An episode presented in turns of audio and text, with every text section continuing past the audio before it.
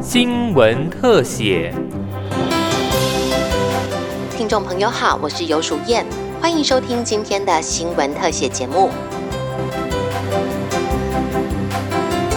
加拿大滑雪好手派洛特在今年举行的北京冬季奥运男子单板坡面障碍赛中，以优雅流畅的一千四百四十度后空翻四扭转，摘下本届冬季奥运金牌。不仅是体育上的成就，更是振奋人心的励志故事。因为派洛特在四年前平昌冬奥获得银牌十个月后，发现自己罹患了淋巴癌。半年内接受十二次化疗，曾经沮丧的把滑雪板藏起来的他，为了重返赛场，努力战胜病魔。而台湾拳击女王陈念琴在去年东京奥运八强赛结束的那一刻，跪在擂台上亲吻地板的画面，令许多人印象深刻。因为就在比赛前一年，陈念琴罹患了淋巴癌。曾经一度想要放弃治疗，但最终选择勇敢面对，为自己的人生奋力一击。生病的事实对我的心理以及身体都造成很大的影响。到最后，我甚至觉得不要治疗，直接去比奥运比赛吧。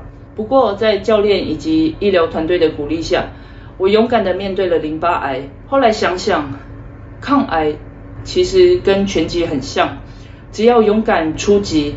就能得到最后的成就。虽然化疗破坏了我的训练规划，有时觉得身体无力，边吐边训练已经是最常见的事情，到最后甚至连训练都无法。但感谢身边的伙伴一直鼓励我，以及不放弃的自己，我成功的击退了淋巴癌。希望透过这段分享，鼓励弥漫性大 B 细胞淋巴癌的患者，我可以，你也可以。国内每年大约新增三千位淋巴癌患者，早期症状包括淋巴结肿胀、持续两周以上发烧超过三十八度、夜间盗汗、久咳不愈超过一个月、六个月内体重减轻百分之十以上、疲劳感越来越严重等六大症状。同样是淋巴癌病友的心理师叶北辰分享自身经历：二十年前的他根本没想到，这些看似普通的症状，竟然是淋巴癌的警讯。刚那个六大症状嘛，好，就是我几乎就是每一个都有肿，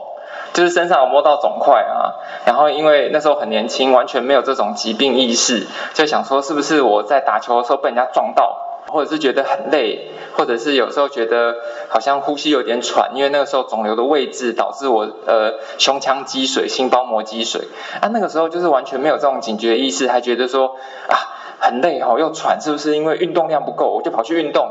好，一直到后后来有一次，我真的在打球的时候，真的觉得自己快休克了，然后才跑去医院看医生。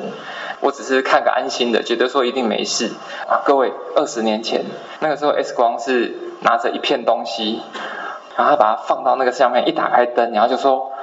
哦，你要住院了。”重新掌握人生的关键密码，除了永不放弃的信念，更重要的是积极配合治疗。台大癌症医学中心血液肿瘤部林云曲医师表示，淋巴癌虽然病程发展又急又猛，而且容易复发，但随着治疗方式不断进步，淋巴癌并非不治之症。其实现在第一线的这个治疗方式，不论你诊断是第几期，我们通常都会建议需要做全身性的治疗，就是包括第一线我们会用标靶治疗，再合并化学治疗。大概七八成左右的病人，其实一线治疗是可以达到缓解。如果一旦复发，我们可以考虑再接受二线的治疗，化学治疗，再做自体干细胞移植。这样的情况下，大概还是有大概三成左右的病人，就算在做了自体干细胞移植之后，它其实还是会不断的复发。比较好的一一个情况是，我们现在是有机会，这些病人可能有机会可以使用到细胞治疗，强化你身体里面的一些免疫系统。让这些免疫系统有机会去针对你的癌细胞去攻击它。现今临床治疗方式有化学治疗、标靶治疗、放射线治疗、异体移植、自体移植和细胞治疗这六大方式。淋巴癌占我国癌症死亡率第九名，目前整体治愈率高达七成。在最新的疗法问世后，治愈率和长期无疾病存活的比例还有机会再提高。